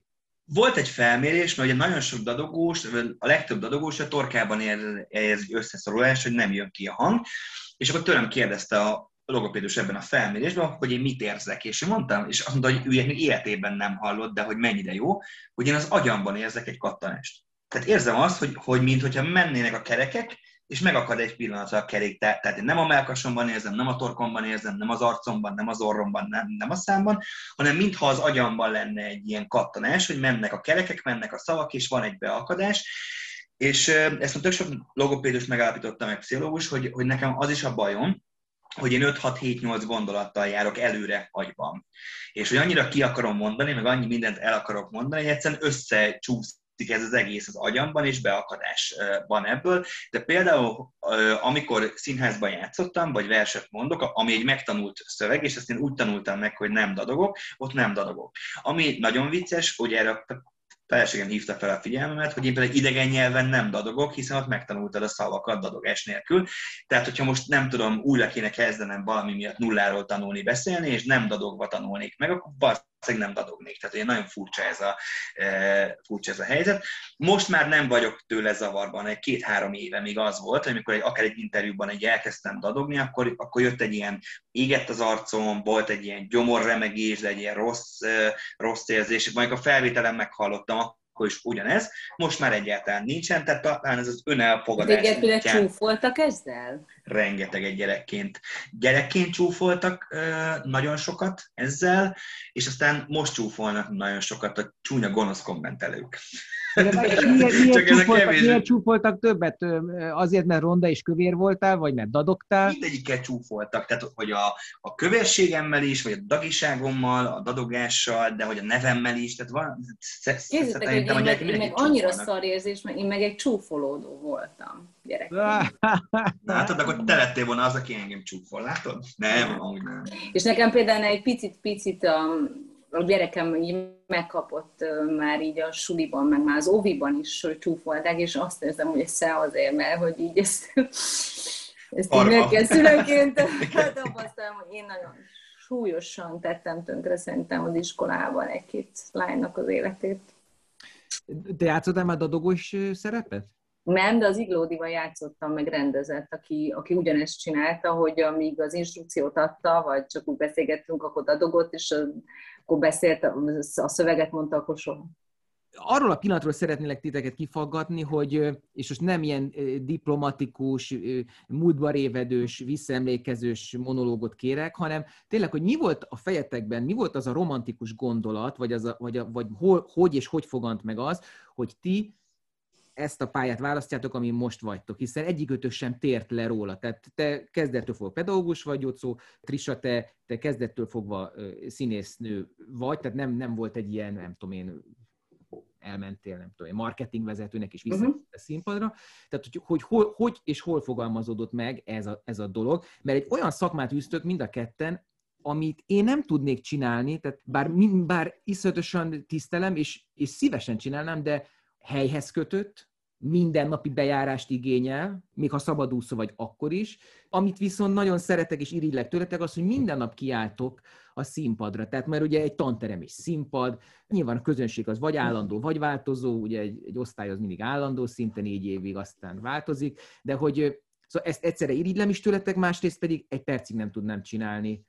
Hogy kezdődött? És, és tényleg mi volt az, a, amikor eldöntöttitek, hogy e felé mentek? Nekem, amikor az iskolába elkezdtem járni, és azt láttam, hogy így, hú, ez mennyire jó. Nem tudom megmagyarázni miért, nekem közel távol nincs a családomban értelmiségi sem, Mindenki nagyon olvasott, de hogy egyszerű szakmákat űznek, amiket én még nem tudnék, tehát én nem tudnék Bocsánat, hogy félreszegítettem, apukát, apukát hentes, Apukát hentes az, anyukám olvas? volt adó. E, igen, tehát, össze, tehát én, én, egész gyerekkoromban azt láttam, pláne télen, hogy így me- megsütöttük a sültgesztenyét, és akkor anya költögetett, meg hímzett, nem tudom mit csinált, és apa meg, me, me, meg olvasott, aztán meg társas játékoztunk. Én egy, én egy szabakonyhában nőttem föl az első kilenc évenben, tehát nem, nem volt benne víz, tehát egy ilyen műanyagkádban fürödtünk, aztán hétvégén vasárnap volt az ünnepnap, mert akkor behoztuk a nagy bádokkádat, és akkor az, az, nekem ez egy ilyen óriási medence volt. Tehát, hogy, hogy nekem az volt egy ilyen, tényleg romantikus volt a gyerekkor, én imádtam. Tehát, szélén laktunk egy, egy romosabb házban, na, szóval volt egy csomó minden. Aztán a kilenc éveben sem, meg ugye lett egy, lett egy nagy házunk a szüleimnek köszönhetően, akik rengeteget dolgoztak ezért. De visszatérve erre, tehát hogy, hogy, hogy én már általános iskolában eldöntöttem, tehát én otthon gyakoroltam, a, láttam ott, meg, meg e, ezek, de tényleg, és, és aztán amikor tanultam beszélni, vagy nagyon elkezdett zavarni a dadogás, akkor a plüsseimnek tartottam órát otthon. Tehát én úgy tanultam, hogy a plüssátoknak beszéltem, meg, meg tükörbe beszéltem, de hogy benne mindig ez a kettőség megvolt, mert közben arról is álmodtam, és ez nagyon-nagyon furcsa egy utólag visszagondolni, hogy kicsit ilyen beteges is talán, hogy én interjút adok, meg én tévében vagyok. És ez a kettőség, ez harcod, és középiskolában győzött ez az oldal, mert hogy én elkezdtem, elkezdtem egy musical stúdióba énekelni, elkezdtem színházba játszani, elkezdtem rendezvényeken műsorvezetőként tevékenykedni. Abszolút elmentem ebbe az irányba, és aztán eh, végül még, mégis a tanárszakra kerültem, mert hogy média szakra nem vettek fel egy ponton, eh, egy ponton múlott. Bánod? És egyszer csak, nem, egyáltalán nem bánom. Egyáltalán nem bánom, mert én azt gondolom, hogy eh, hogy, hogy most így, így tudok jól lenni, mert hogy én nekem a gyerekkori álmomat élem, mind a kettőt. Mert hogy közben az élet bekúztatta, bekúztatta az életembe a, a médiát, odáig, hogy valaki az Instagram, vagy, vagy ami az Wikipedia oldalamat, aki szerkesztő, egyenesen azt mondja, hogy én egy magyar média személyiség vagyok. Jelentsen ez bármit is. Ilyenek, ilyenek vannak, ilyen jelzőket talál az ember, hogy tetkós tanár, meg szakmai celeb, de ezen például elgondolkoztam, hogy akkor Trisa, te is szakmai celeb vagy, nem? Tehát, vagy, vagy ki a celeb celeb, a Berki Krisztián? Tehát, vagy, mindig nem... szoktam mondani, hogy én színész vagyok, aki influencer tevékenységet is folytat.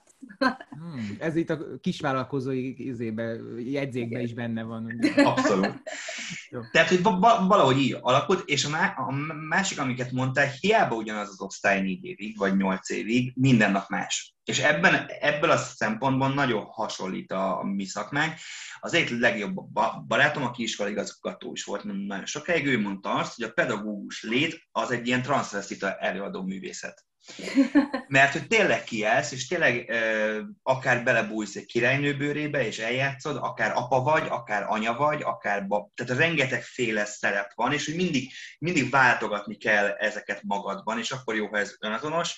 Tehát hogy igen, tehát minden nap más, minden nap izgalmas.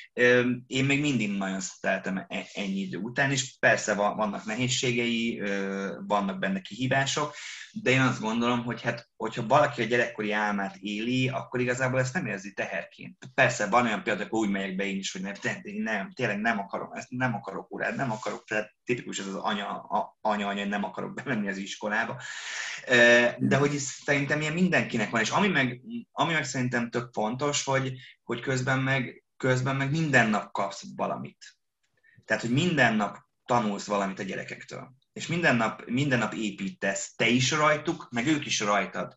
Szerintem ez tök jó végig gondolni, hogy, hogy én nem azért vagyok ott, hogy én, amit tudok, azt átadjam, és majd én nevelem őket, és én formálom őket, hanem együtt formálódunk. Mert én is rengeteget változom. Én sokkal higgadtabb vagyok, mint a pályám elején. Ez mind nagyon szép, de például jobban tanítanál? Most érts bárhogy ezt a jobban, hogyha mondjuk a fizetésed duplája lenne? Nem tanítanik másként. Tehát hogy ebből a szempontból a pénz az, tehát a pénztől valaki nem lesz jobb tanár. Okay, Persze. Egy, so, a sok jó tanár azért hagyja el a pályát, mert nincs pénz?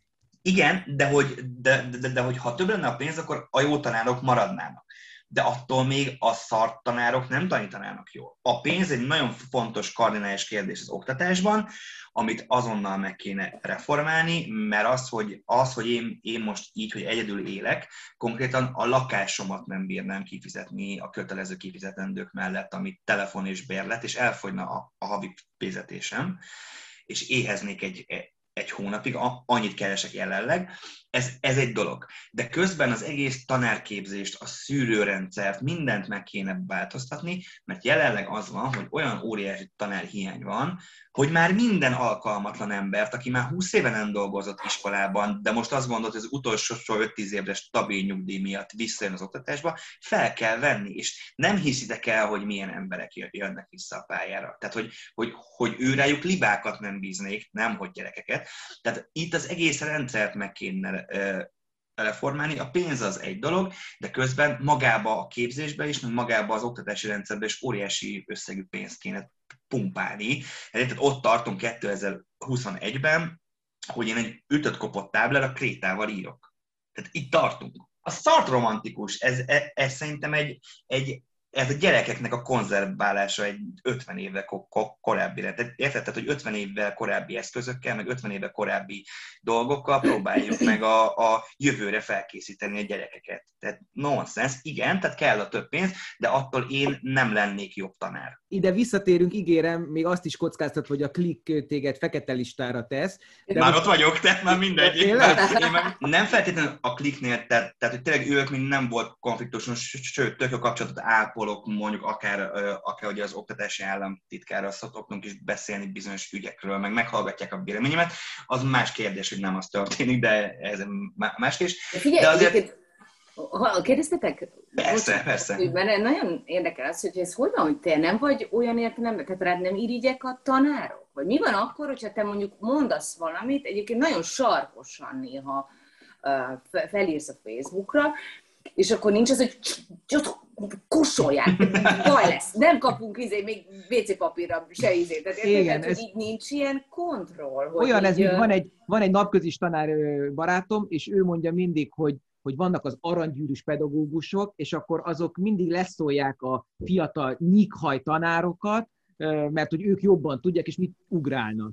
Azért nem, mert hogy, mert hogy olyan dolgokat mondok, akár sarkosan, akár élesen, ami igaz ami megcáfolhatatlan. És hogyha most emiatt engem, emiatt engem elkussoltatnának, az azért tisztában vannak, hogy még inkább nem kussolnék. Tehát, hogy engem azért nagyon nehéz, és még inkább, még inkább egy ilyen vörös posztó. Hál' Istennek a körzetlen környezetemben soha nem tapasztaltam azt, hogy bármi negatív van. Igen, tehát vannak olyan listák, amin rajta vagyok, igen, van olyan újság, aki nem készített velem interjút, van olyan TV csatorna, ahova nem mehetek, vagy csak piros betűs ünnepekkor, és akkor sem merik vállalni élőben, hanem felvételről, de, de ilyenek meg vannak. És, és azt meg, hogy azt meg, hogy vannak olyan pedagógusok, akik, akik irigyek rám, persze, tehát Persze van, mert hogy közben meg én felépítettem egy, egy brandet, amiből, amiből én, én, én, tehát amit én látszólag imádok, látszólag néha tényleg azt érzi mindenki, hogy mindenhol én vagyok, és nem tudsz megkerülni, mert hogy újságban, tévében, rádióban, mindenhol, és közben ebből én látszólag jól élek. És akkor ez már, ez, ez már egy ilyen irítsége adhat okot. Mondjuk ott van mellette az, hogy, hogy vannak olyan napok, amikor én 18-20 órát dolgozom mert hogy én teljes állású tanítás mellett ö, építem a kis Igen. brandemet, és sosem magam miatt, tehát hogy, hogy ez nem, nem egy ilyen öncélú dolog, hiszen én nem azért mondom azt, hogy nekem szereljenek fel egy nem krétás táblát, meg digitális táblát, hanem arra hívom fel a figyelmeket. Most például a, a pedagógus bérekről írtam pár nappal ezelőtt, és két nap alatt másfél millióan olvasták el. És én abban, és a, abban én direkt le is írtam, hogy én nem magamról beszélek, mert nekem nagyon sok más munkám van, tehát köszönöm szépen, hanem hogy általában arról, hogy a pedagógus bérek azért nagyon megalázóak és hogy ezzel, ezzel valamit tenni kell, és hogy hívjuk már fel az emberek figyelmét arra, akár egy ilyen reklámkampányjal, hogy, hogy járjon körbe egy autó, és hogy hányan mennének azért pedagógusnak, hogy lássák azt, hogy a kezdő bér az bruttó 219 ezer forint jelenleg. Ami körülbelül mondjuk egy filmfőszerepnek a napi gázsia egy vezető színésznek. Igen. Nagyjából, vagy a... mondjuk akár, akár egy előadás ára, amikor az embert meghívja egy multig előadni, vagy, vagy, egy, vagy egy Facebook bejegyzés, vagy egy Instagram story uh, valamelyik influencernél, tehát hogy itt, itt Igen. tartunk. Igen. Olvastam tőled egy ilyen mondatot, és ez így tök jó rímel ide, hogy engem az ilyesmi nem nagyon érdekel, hogy mit szólnak a tanárok, hiszen nem miattuk tanítuk, nem értük, megyek be minden nap az iskolába, tehát ebben tök jól megválaszoltad azt, hogy leszarod, hogyha Igen. vannak irigyeid.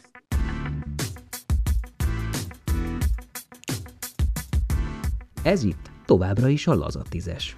A futás apropóján beszélgetünk az élet kis és nagyszerű dolgairól Kovács Patríciával és Balatoni Józseffel, azaz Jócó bácsival. Én amióta az eszemet tudom, ezt akarom csinálni. Van egy, ennek egy olyan része, amikor, amire nem emlékszem. Az óvodában volt ünnepély, ahol a, a talpra magyart kellett mondani, és hát mindenki, tudjátok, ilyen kéztördelve, nem tudom mi, e, és az anyám azt mondta, hogy, és voltam, nem tudom, öt éves, hogy teljes átélésben zokogva mondtam azt akkor egyébként, hogy a rabok istenére esküszünk, esküszünk, hogy a magyarok tovább nem leszünk. És egyáltalán nem vettem észre, hogy hát ez nem pont az. És mindenki összenézett, hogy hát hogy fordítva kéne mondani, hogy nem arabok istenére. És ezt végig toltam, nem tudom, öt évesen az egészet, teljes, teljes átélésben.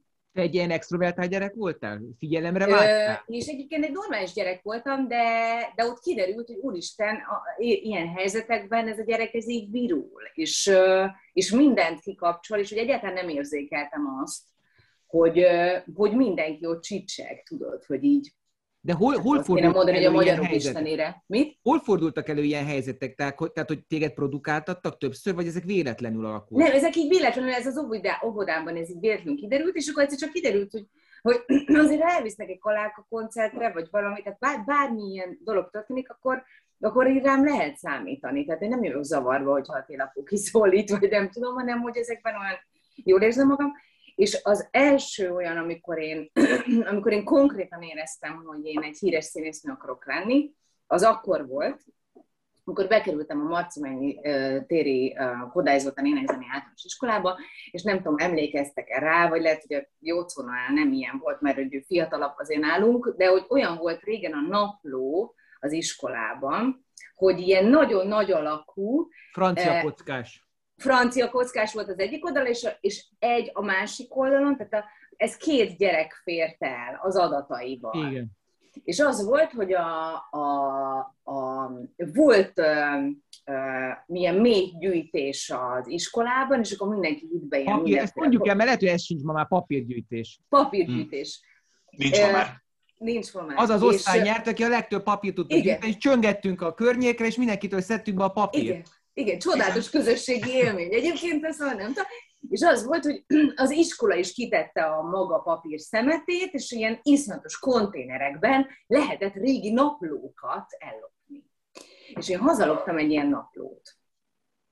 Ezt a nagyon nagy alakú, nem tudom és kitöltöttem, hogy az én elképzelt gyerekemnek majd mi lesz a, tudod, név, született, cím, apja neve, any, apja neve foglalkozása, anya neve foglalkozása. Mi volt a gyerek neve?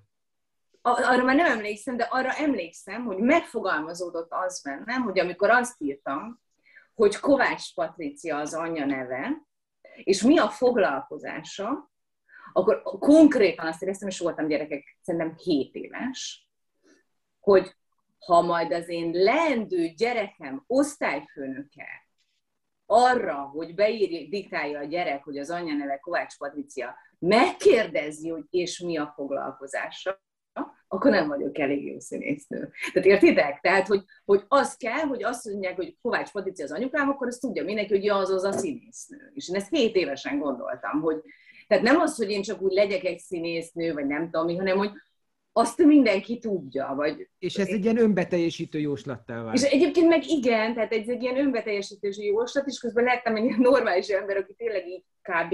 így tényleg bocs, hogy élek, és igen, én vagyok az a színésznő, és, és abszolút abszolút elvegyülök tényleg ebben a láthatatlan köpenyemben is, mindent utálok, ami, ami, ami héttől tíze, tehát a héttől, tehát az esti színházon kívüli színésznőségnek az összes alűrét ezt nem csinálom, de hét évesen tudtam, hogy én iszonyatosan híres színésznő akarok lenni. Olyan, aki, akinek nem kérdezik meg, hogy mi a foglalkozása, hogyha azt mondja, hogy kormány vagyok. Szóval, hogy, és hát innentől kezdve az történt még pluszból, hogy bekerültem ebbe a Kodály után énekzeni általános iskolából, kellett választani hangszert. És uh, én az zongorát választottam, és ott akkor az annyira komolyan ment, hogy negyed évente kellett a Zeneakadémián uh, koncerteket adni a suli saját, saját magának, ki, ki hol tart. És hát az első negyedében rájöttem, hogy hát én itt egyáltalán leszek sikeres, mert hogy, és a mai napig egyébként az általános iskolai osztálytársaim azok jazzzenészek, meg kórusvezetők, meg nem tudom, tehát abszolút, abszolút komoly, komoly emberek. De hát látszott, hogy én még a füreliszt pötyögöm, amikor ezek már zongora versenyeket tolnak, és iszonyatosan nem bírtam azt, hogy én ebben nem vagyok eléggé, eh, eléggé sikeres és jó. És, és akkor végig toltam a kórusozást, az viszonylag, az viszonylag jól, jól sikerült, de az első adandó alkalommal ott hagytam ezt az iskolát, és elmentem az ország első hatosztályos gimnáziumába, az újreába. Hmm. Ami egy ilyen kísérleti dolog volt, hogy egyáltalán hogy működhet ez a, ez a, ez a hatosztályos rendszer. Tehát mi voltunk az elsők a, az országban, ami egy ilyen válogatott társaság volt, és az volt az ajánlat, hogy itt itt mindenkiből az lesz, ami szeretne lenni, és hogy itt mindenki fogja segíteni azt, hogy, hogy ha valaki esernyőkészítő akar lenni, akkor majd szereznek egy embert, aki megtanítja délutánonként esernyőt készíteni a, a gyereket. És akkor ez nagyon vonzó volt, és nagyon, nekem nagyon, nagyon liberális és nagyon nyitott anyukám van, és akkor ez olyan nagyon jónak tűnt, hogy, hogy, én, ebbe, hogy én ebbe jó leszek. És, tehát egyfajta és ilyen aztán, tehetségsegítő hely. Igen, abszolút, ilyen tehetségsegítő, igen, és akkor tényleg nagyon vegyesek voltunk. Voltak, voltak kézilabdások, volt, voltak olyan, akik nagyon sportoltak, és akkor őket engedték, hogy ezt ebben kiteljesedjenek, tehát más volt valahogy szabályozás, mint bárhol máshol, és én aztán a gimi utolsó két évében már teljesen magántanulóként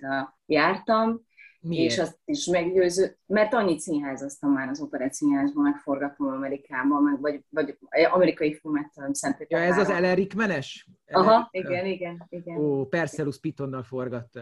Igen, igen, igen, meg ilyen meg kellene, meg minden. Szóval ezek jó kalandok voltak, és hát olyan fokú uh, igazolatlanom lett volna, hogy egyszerűen így akkor azt mondták, hogy ebből úgyis színész lesz, és hogy így engedjük el. Honnan tudod, tudtad magadról, vagy honnan tudja egy ember magáról, hogy ő tehetséges. Tehát nem az, hogy rá mondják, jönnek a sikerek, följebb jut, ez erősíti meg benne, hogy tehetséges. Azért kérdezem ezt, mert engem baromira idegesít az, amikor ilyen 40-50 éves emberekre mondják, hogy az egy nagyon tehetséges ember.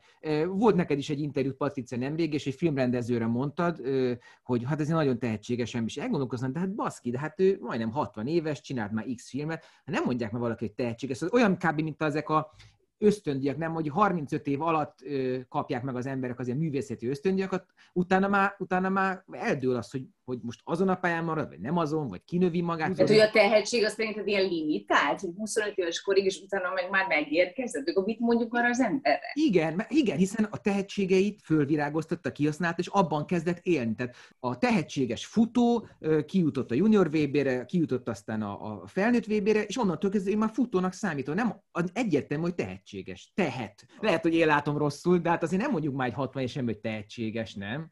De ezt szerintem mondjuk, hát ez nem, nem, tényleg nem az van, hogy ha valaki tehetséges, akkor egyszer csak megérkezik, és mert hogy, mert hogy érted, akkor, akkor ő soha nem csinálna rossz filmet, vagy, vagy soha nem, nem játszana rosszul de hogy ilyen meg van, tehát én azt gondolom, hogy ha meg egy rendezőre azt mondta, hogy tehetséges, akkor tényleg azt érzed, hogy na ez az a film az. És lehet, hogy ő neki 60 éves, tehát lehet, hogy addig is azt mondta, hogy úristen tehetséges, de, de amikor meglátod a 60 éves alkotását, akkor mondod azt, hogy úristen, ez egy ős tehetség. És hogy, és hogy lehet, hogy valaki meg egész életében nem volt tehetséges, és 60 éves korra találja meg azt, amiben tehetséges, mondjuk nem tud, ukulele készítő. De hogy addig nem volt lehetőség kipróbálni. Igen, de amikor kipróbálja, megtalálja, megtalálja és csinálja, akkor ez egy állandó fejlőd, de ez egy állandó fejlődés. Tehát én Igen, azt mondom, hogy tehetség az nem egy időpillanat, hanem, hanem fejlődsz benne folyamatosan. Én értem, hogy mit mondasz Balázs, csak szerintem nincsen más, másik szó rá. Tehát ha már megkaptad a diplomádat, eltöltöttél x évet a pályán, akkor már ne tehetségesnek hívjuk, hanem mondjuk, akkor mit mondjuk? Beérkezett, kiteljesedő, magától értetődő, hanyatló, megkopott, ezek mind lehetnek. szóval én, én azt éreztem, hogy hatást váltok ki. És akkor azt gondoltam, hogy akkor van létjogosultsága, hogy én ezt csináljam. Akkor is, amikor mondjuk inkább negyedszere vettek föl, szóval azért kaptam én pofonokat a, egyébként a színészi pályámon, de mindig azt éreztem, hogy mindenképpen hatást váltok ki. És akkor azt gondoltam, hogy akkor van értelme ezt csinálni. És ez minek szólt, hogy téged csak egy-egyére vettek föl, hogy tudjad, hogy hol a helyette korán szereplő, magadat magasba képzelő lányka, vagy mi, mi, mi múlt ez? Tényleg létezik ez, vannak, akiket elsőre érdemes fölvenni, és van, akiket meg sokszor el kell zavarni, hogy még visszajönne. Um, szóval, hogy az, hogy mikor kerülsz be, az egyáltalán nem mindegy. Én, a, én úgy mentem oda az első két felvételimre, hogy Hát ugye én vagyok az a lány, aki megjárta a Nyevszki prospektet, Ellen Rickmannel, tehát hogy így akkor kérem már a diplomát, hogy így ezen ugorjunk már túl. Ráadásul amikor felvételiztem, akkor másodjára akkor már megvolt a színész egyképesítésem, mert már játszottam a katonában, meg az új színházban, mindenhol, és úgy azt éreztem, hogy jó, hát most ide jövök ezért a papírért, mert hogy ez így kell, de hogy így ugyan már. És akkor ott szépen azt mondták, hogy akkor hullás vissza, menjél vissza a startmezőre. Volt valami hibád, valami makulád, mint mondjuk Jocónak a dadogás? Tehát volt valami, ami... Nem, hanem egyszerűen nagy volt a pofám, és elképzeltem, hogy nekem milyennek kéne legyek. És egyáltalán nem Kovács Patricia ott a színpadon, hanem hanem akit én elképzeltem, hogy én milyen egy ilyen, egy nagy pofájú beképzett kis picsaként ott álltam, ez volt két évig, aztán harmadjára annyira beszartam, hogy ez már annyira ciki, hogy nem vesznek fel, hogy akkor meg nagyon fénytelen voltam, és... Aha, görcsös. És izé, görcsös, igen, és stresszes, és aztán, és aztán egy egyére meg érkeztem, és ott álltam smink nélkül, két szobban, egy egyszerű fekete ruhában. Többször elmondtátok, meg hát nyilvánvalóan az életetekkel kapcsolatban, hogy az osztályfőnökök szerepe szakmátokban, az életetekben meghatározó, és az én életemben is volt olyan osztályfőnököm, aki elindított egy olyan úton, vagy akarva, akaratlanul is miatta tanultam latinul, mentem magyar szakra, és befolyásolt az életemet. Tehát elkerülhetetlen volt-e az, hogy az osztályfőnökötök hatást gyakoroljon az életetekre, vagy pedig kézzel-lábbal küzdöttetek ellene, de mégiscsak egy bélyeget hagyott rajtatok. Szerintem elkerülhetetlen. Tehát elkerülhetetlen az, hogy a, az összes tanár, aki tanít téged, hatást gyakoroljon rád. És most több hogy pozitív vagy negatív, mert hogyha végig gondolod, akkor azokra, akikre emlékszel, azokra emlékszel, akik a legpozitívabb, meg a legnegatívabb hatást gyakorolják rád. Egy tanár az mindig hatást gyakorol rád hiszen hetente egy-kettő-öt órában ott van be, beled, éveken át mond dolgokat, tesz dolgokat, viselkedik, rád nevel, kiabál veled, megsimogat, tehát hogy, hogy kvázi törődik veled, vagy éppen nem törődik veled, amikor szükséged lenne rá. Tehát én azt gondolom, hogy ez, ez elkerülhetetlen. Hogy, hogy, és a pedagógusságban az is a nehéz, hogy nem tudod azt, hogy éppen melyik órán, melyik mondatod fog megmaradni benne évekig. Akár egy pozitív vagy negatív. Nekem volt ilyen negatív mondatom. Nem, emlé- tehát nem emlékszem a mondatra már, az a baj, hanem hogy, hogy mondtam egy, poénos mondatot tizedik osztályban, tizedik osztály elején az egyik diáknak, és ő érettségi után mondta hogy neki ez mennyire rosszul esett, nem emlékeztem a szituációra, nem emlékeztem a mondatra, de ő benne benne volt az, hogy, hogy, hogy már pedig az neki rossz est. És mondta neki, de mondom, miért nem mondtad akkor? Mert hogy mert, mert én próbálok olyan kapcsolatot kialakítani diákjaimmal, hogy, hogy ha valami szarul esik, akkor mondd ki. Tehát tök mindegy, hogy én vagyok a tanár, én vagyok a felnőtt, mondd azt, hogy jött szobán, most én ezt nem poénnak éltem meg. Ez ugyanúgy mondom nekik én is, és, és ott érezted meg azt, hogy egy mondat, amire te nem is emlékszel, nem is úgy gondolod, csak úgy kiszalad a szádon, ami, ami tényleg utólag is visszagondol, egyáltalán nem volt bántó, csak ő neki ott egy nagyon érzékeny pillanatában érte az a poénos mondat. És Te évekig... mondtál már ilyen bántó mondatot valakinek, véletlenül, vagy akarva? Persze, per, persze, de ezt is én mondtam. Persze. Tehát, hogy én azt gondolom, hogy, hogy az ember, most, most érted, egy, egy, egy kutatás kimutatta, hogy egy pedagógus naponta több ezer döntéshelyzetben van. És ugye egy, tehát, tehát több ezerből döntesz rosszul. Több ezerből reagálsz rosszul. Én is, én is reagáltam már rosszul, én veszem a fáradtságot, utána az összes ilyen szituációt végig gondolom magamban, és hogyha belátom azt, hogy ez tényleg nem volt jó, akkor én elnézést kérek. Tehát én visszamegyek, és elnézést kérek az életet, hogy ne haragudj, nem, nem úgy értettem meg, nem ezt akartam mondani, hogy tudod jól. Mert hogy ettől lesz emberi a történet, és ettől nem marad meg benne negatív élményként. Tehát, hogy, és ettől, ettől mutatsz egy olyan példát. Én mindig azt mondom, hogy hogy várod el a gyerekektől, hogy elnézést kérjenek bármiért, ha te magad nem kérsz elnézést, hogyha hibázol. Mert hogy hibázunk, tehát, tehát, tehát emberek vagyunk, rosszul döntünk, rosszul reagálunk, ballábbal kelünk föl, tehát ez, ez elkerülhetetlen. Tehát, hogy, hogy nem, tudsz, nem tudsz mindig minden pillanatban jót mondani, meg, meg, meg, jól reagálni, Bekerdi szerintem az örök példa mind a szülőségben, mind a tanárságban, hogy nem, nem tudsz tökéletes lenni, nem is vagy az. Próbálj meg elég jó lenni. És akkor ennyi elég. Trisa, neked voltak kemény mondataid, és olvastad ezt a könyvet? Igen, igen, persze. És a másik könyvet, a Máté Gábor másik kis füzetét, a doktori át, azt hiszem. Az azt nem, azt nem. Az olyan kis, ki, egész kis könyv. Hát figyelj, nekem nagyon-nagyon vannak traumatikus iskolai élmények, ez a, például ez a Kodályban történt.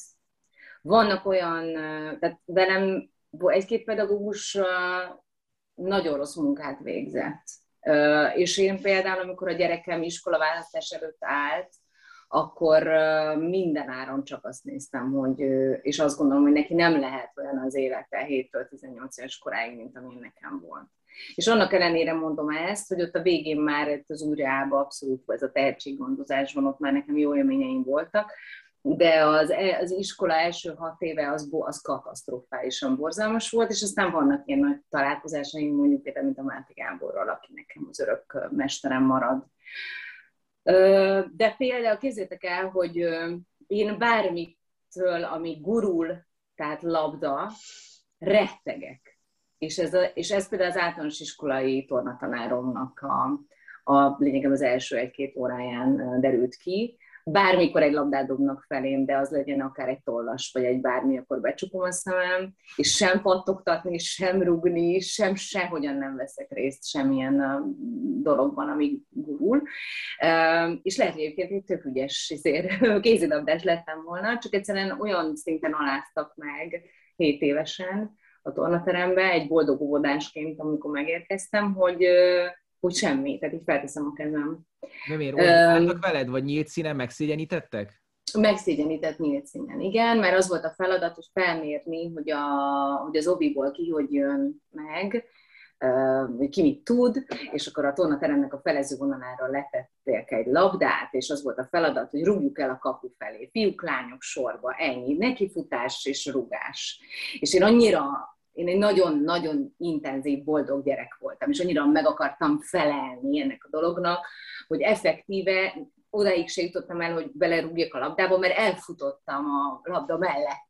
Jó, Tehát igen, szerintem több Igen, igen, és akkor elkezdett velem ordítani, hogy Kovács, hogy hogy engedtek el az óvodából, és, és ezt, hogy látni nem akarnak többet az óráimon, és hogy takarodj el, és hogy ez mit, tehát, hogy még az a feladatot még el, meg se tudod csinálni.